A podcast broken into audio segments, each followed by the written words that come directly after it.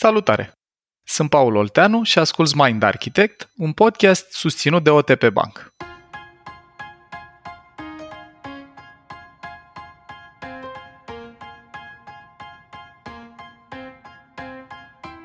Ți s-a întâmplat vreodată să vezi pe cineva lovindu-și piciorul de colțul mesei și când le-ai văzut reacția, să simți că parcă te doare pe tine? Sau poate ți s-a întâmplat să vezi un cățeluș plouat pe stradă și să te gândești la el până acasă. Empatia și compasiunea sunt adânc întipărite în arhitectura noastră cerebrală și sunt trăsături care ne ajută să evoluăm ca specie. În acest episod învățăm ce sunt empatia afectivă și empatia cognitivă, cum să le folosim pe amândouă, dar și cum să nu cădem plasă distresului empatic pentru a nu ne lăsa copleșiți de dificultățile celor cărora ne dorim să le fim de ajutor.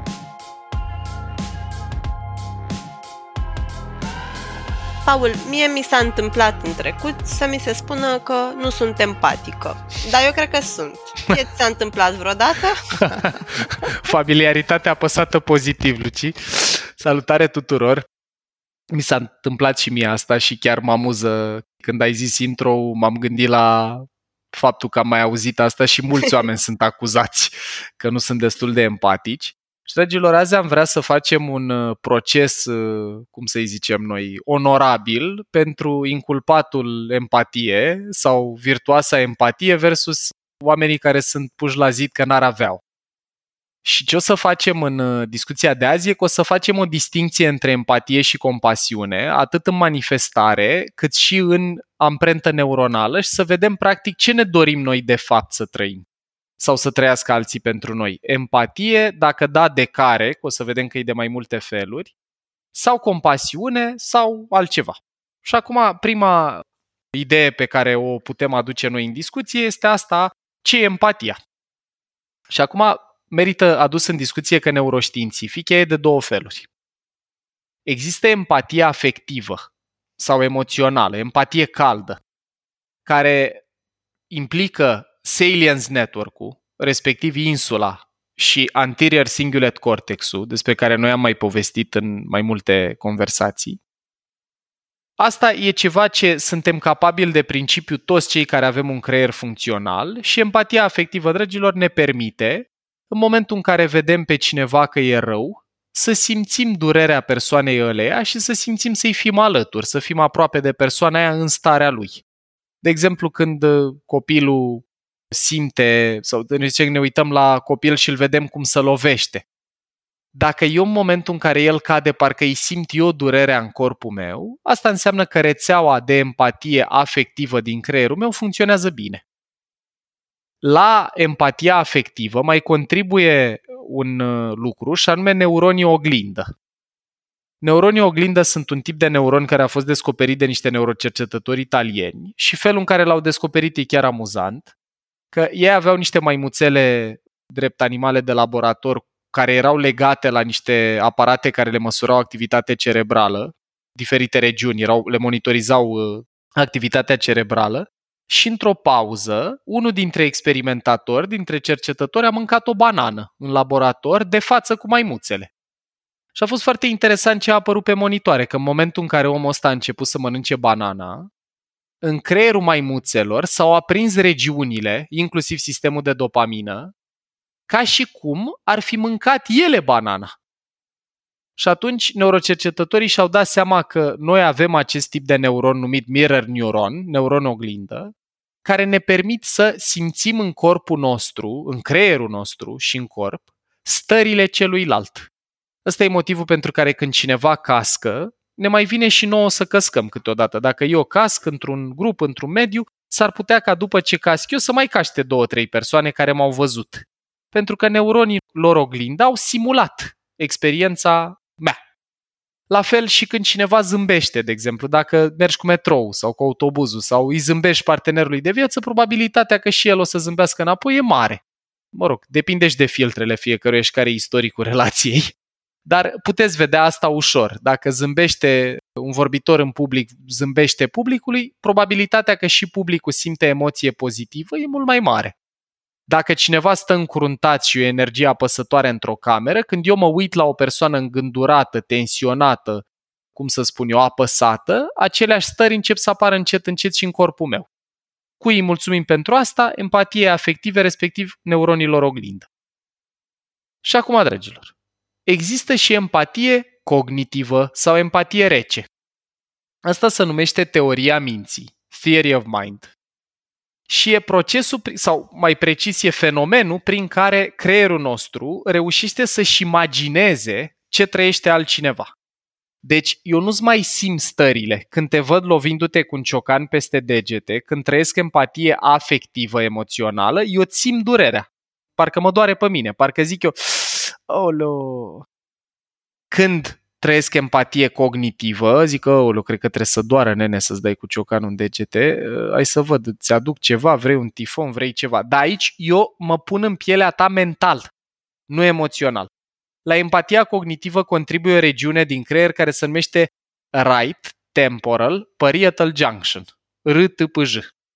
Și RTPJ-ul ăsta este responsabil pentru Theory of Mind, așa cum uh, povesteam, pentru teoria minții.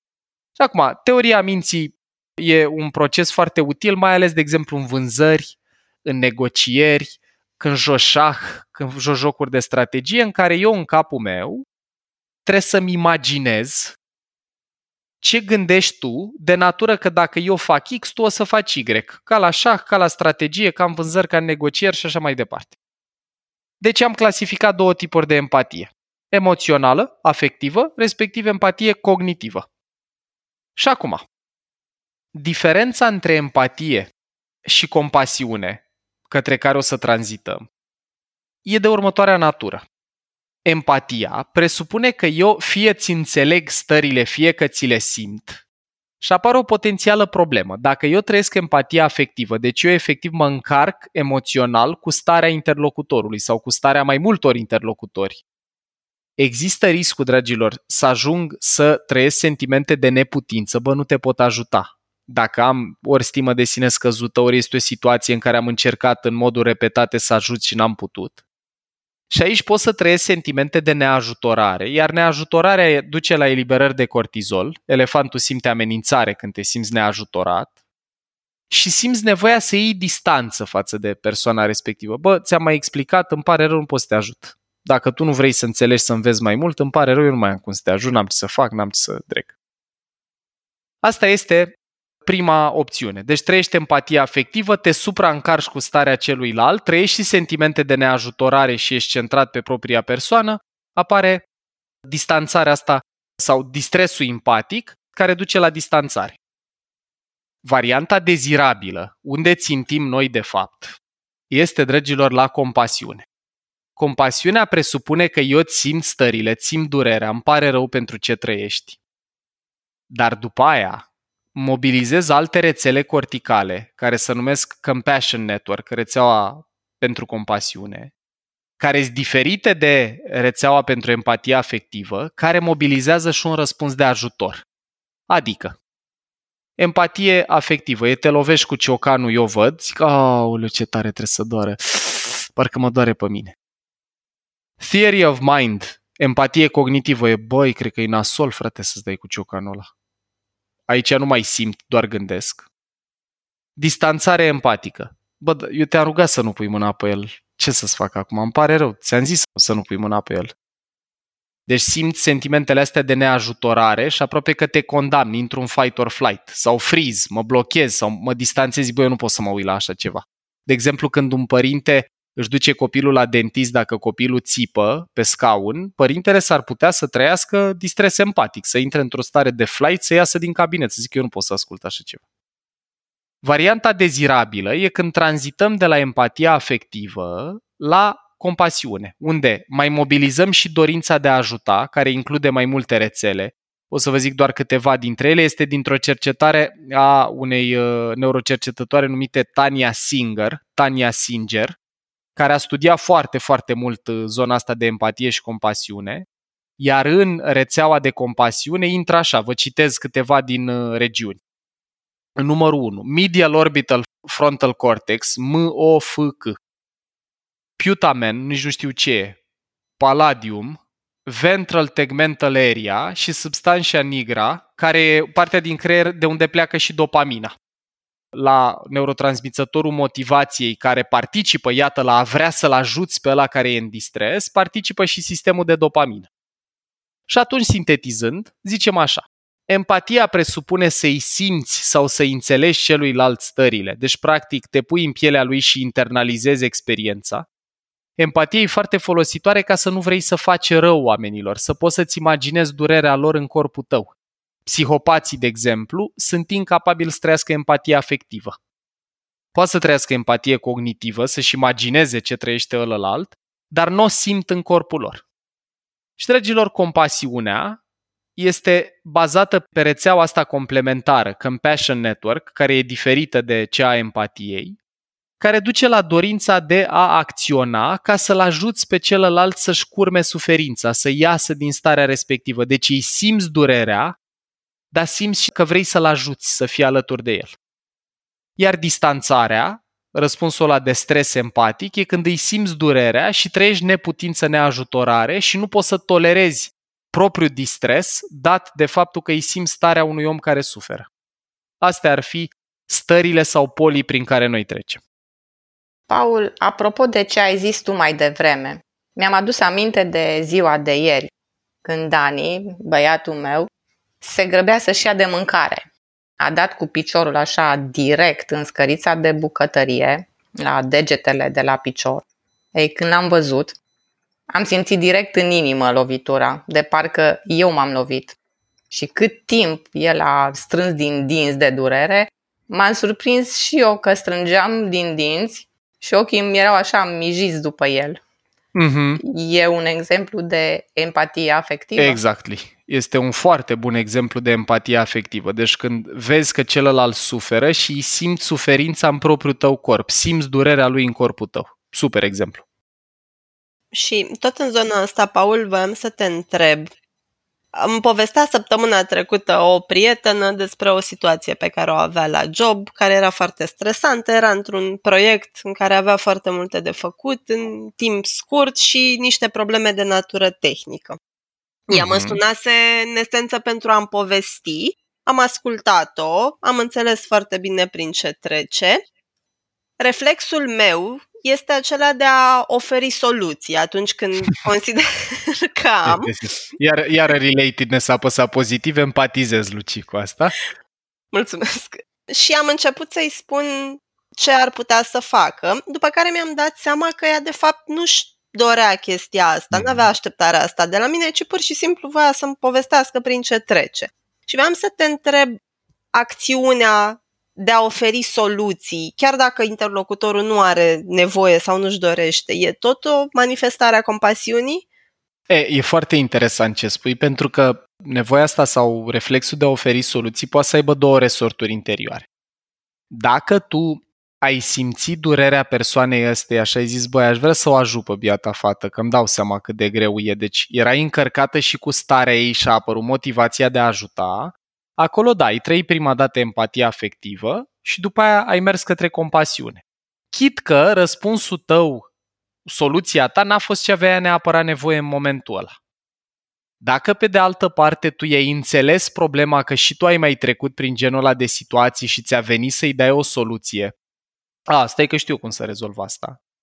Aici nu putem vorbi neapărat de compasiune, și de disponibilitatea la a ajuta Diferența fiind dată de faptul ăsta că nu mă încarc cu stările celuilalt, eu nu mă conectez emoțional la ălălalt înainte, ci, a, stai mai, COVID, stai că-ți dai o listă de medicamente imediat, că eu am trecut până asta, știu eu ce e nevoie.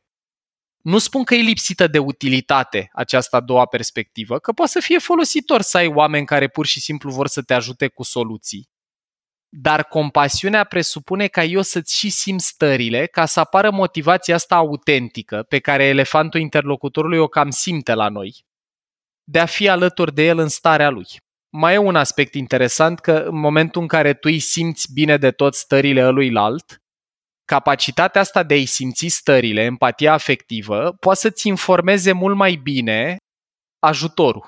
Ba are nevoie de soluții în momentul ăsta sau are nevoie să-l las un pic în pace? Sau are nevoie să-l țin în brațe, sau are nevoie de un ceai. Când simți stările ăluilalt, e mai ușor să te prinzi ce are nevoie de fapt în momentele alea. Are sens? Da, foarte mult, super util. Bun, deci cam asta ar fi diferența între primele două. Eu mă gândesc la un exemplu care e destul de uzual în mediul de business. Uh-huh. Să zicem așa, ies de la o prezentare, sunt împreună cu un coleg și prezentarea de la client n-a ieșit foarte bine. Dacă ar fi să sintetizez un pic tot ce ai uh, explicat până acum, o abordare cu o empatie cognitivă ar suna din partea mea ceva de genul Înțeleg că ești furios. Te-ai blocat la niște întrebări pe care oricum le-am exersat împreună, hai să vedem ce putem face. Asta ar fi o abordare cu o empatie cognitivă. Una emoțională, eu m-aș vedea așa. Ia. Aoleo, am simțit că intru eu în pământ de rușine când te-au blocat cu întrebările alea. Fir ar să fie... Eram eu furios, nu, nu, nu mai puteam eu rezista. Super exemplu, până aici e perfect. Și dacă mă duc într-o abordare din asta de compasiune, i-aș spune, măi, înțeleg prin ce ai trecut. A fost un moment dificil pentru tine. Uite, aș vrea să ne luăm împreună un pic de timp, o jumătate de oră, să stăm la o cafea, să trecem prin fapte, să vedem ce s-a întâmplat, ce am putea face ca lucrurile să fie mai bine data viitoare. Uh-huh. Cam, le-am, cam aici le-am înțeles corect, așa, Foarte bine, ca să da. văd un deci, pic. Exact despre asta e vorba. Empatia aia, dacă ai sta doar în empatie cognitivă, omul s-ar putea să nu simtă că ești suficient de apropiat sau că spasă cu adevărat de el cât să-și deschidă filtrele la potențialele tale soluții. Deci ăsta e riscul pentru oamenii care doar înțeleg problemele celorlalți fără să aibă și componenta emoțională. Și, dragilor, eu vă zic din practică personală, e dificil să te încarci cu starea al cuiva, mai ales dacă ai oricum mult stres pe masă, dar în procesul de a-l ajuta pe celălalt, de a-l aduce pe celălalt într-o poziție în care să se lase ajutat, că sunt sigur că toți aveți fie părinți, fie bunici, fie membrii familiei sau colegi, unde e ușor observabil din exterior că nu le e bine, dar nu se lasă ajutați. Soluțiile de care vorbeam noi mai devreme nu merg, pur și simplu. După aia, dacă ai sta doar în empatie emoțională, te enerva sau ți-ar strica și ție ziua, Dorin, ce a trăit ea, pentru că îi simți stările, te încarci cu ele, devii paratrăznetul ei, practic, preiei din tensiune, fără ca ei să-i dispară din starea de rău. Compasiunea e de departe cel mai bun răspuns și, dragilor, este și abordarea către care invită culturile vestice foarte mult.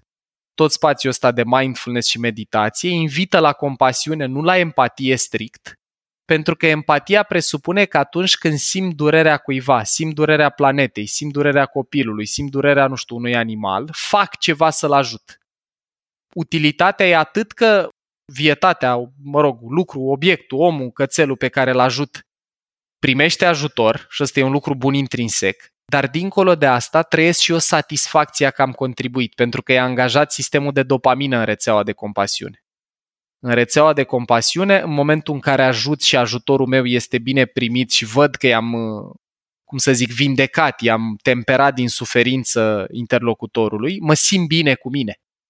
Deci contextele de dificultate ale altora, dacă practicăm compasiune, pot fi chiar motive de satisfacție, de bucurie, de, cum să zic, împlinire pentru noi, dacă reușim să îi simțim stările și să-l ajutăm din a ieși din spațiul întunecat în care se regăsește. Paul, voiam să-ți mai adresez o întrebare. Spuneai tu mai devreme că dacă rămâi doar în empatia afectivă, doar în simțirea stărilor interlocutorului, te vei încărca foarte mult. Întrebarea mea mm-hmm. e, poți să devii sau să fii prea empatic? Cred că dacă nu găsești o variantă să te autoprotejezi în unele momente, există riscul pe care unii oameni îl trăiesc foarte palpabil să se încarce prea tare cu stările celor din jur.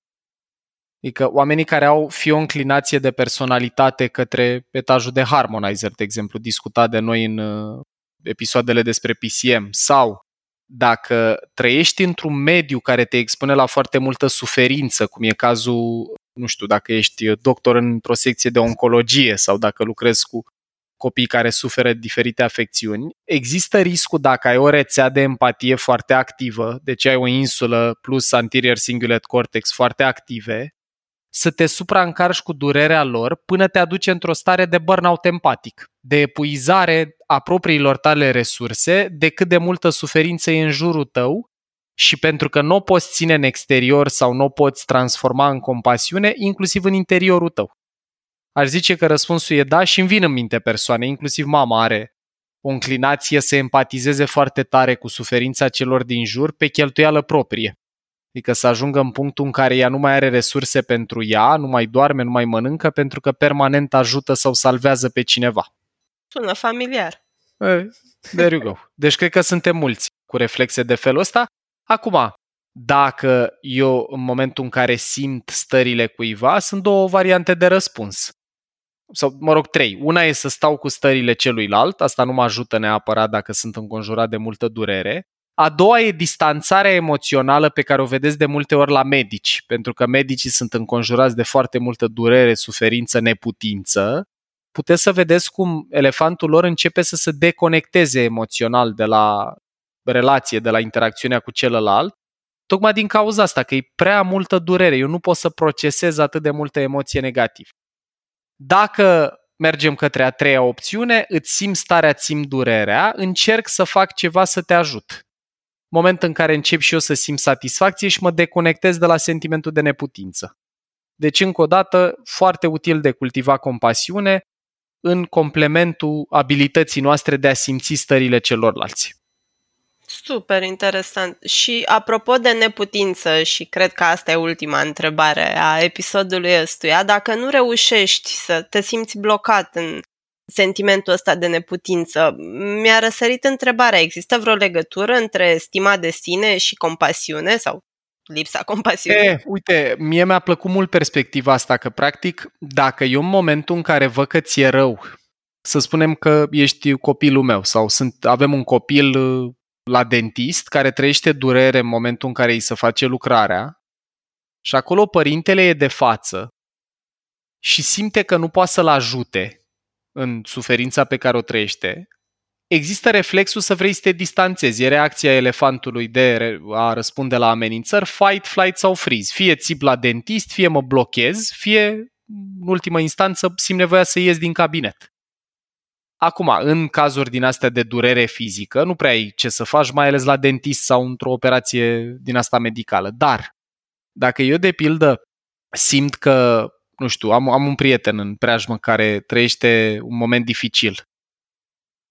Și eu am o stimă de sine mai puțin uh, tonică, să spunem, mă îndoiesc de mine. S-ar putea în momentul ăla eu să văd că ăstuia e rău, dar să mi-apară gânduri din astea, bă, ce sens are mă să zic, ce, ce părere aș putea să am eu să fie relevantă pentru el? De ce m-ar asculta el pe mine? Și atunci, dacă eu am o stimă de sine mai scăzută, e posibil să-mi facă tranziția către compasiune mult mai grea. Dacă eu am multe gânduri autoblamante, s-ar putea să trăiesc cu sentimentul ăsta de neajutorare și neputință și atunci mai degrabă să am reflexul când îi simtă lui alt durerea să mă distanțez de el decât să mă duc să mă apropii de el cu încredere că, bă, eu pot să te ajut cu ceva. Chit că te țin în brațe, chit că îți fac o cană cu ceai, am cu ce să te ajut.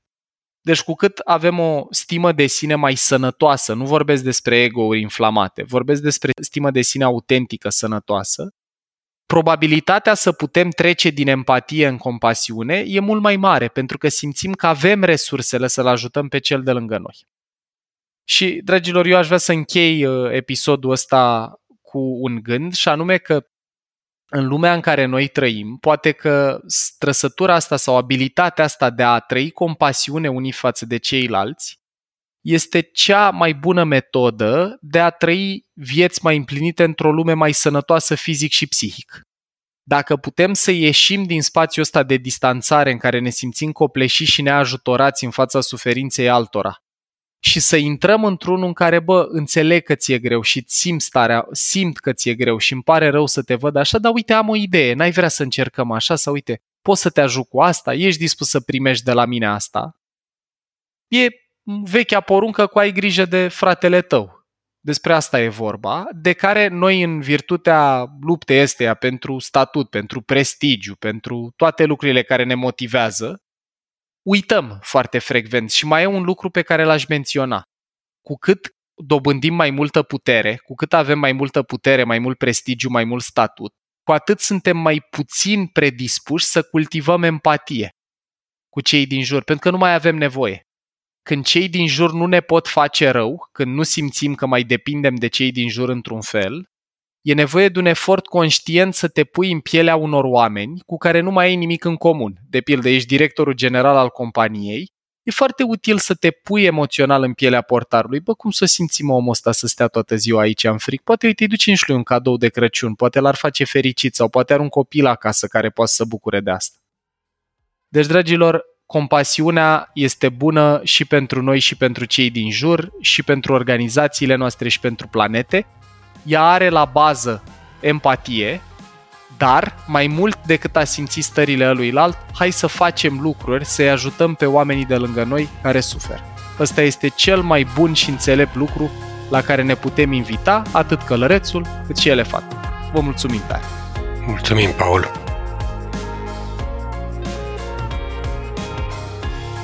Ai ascultat un episod din podcastul Mind Architect al lui Paul Olteanu și al invitaților săi, Dorin, Dana și Luciana.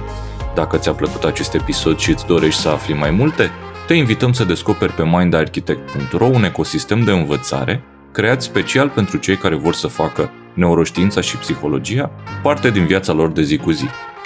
Podcastul Mind Architect poate fi ascultat în continuare gratuit pe rețele de podcasting precum Spotify sau Apple Podcasts, pe canalul de YouTube Mind Architect sau pe mindarchitect.ro. Și dacă ai în preajma ta alte persoane care crezi că ar avea de câștigat din genul acesta de cunoaștere, ne-am bucurat tare să le dai și lor un share. La episoadele de podcast contribuie cu vocea sa și Vlad Bogos.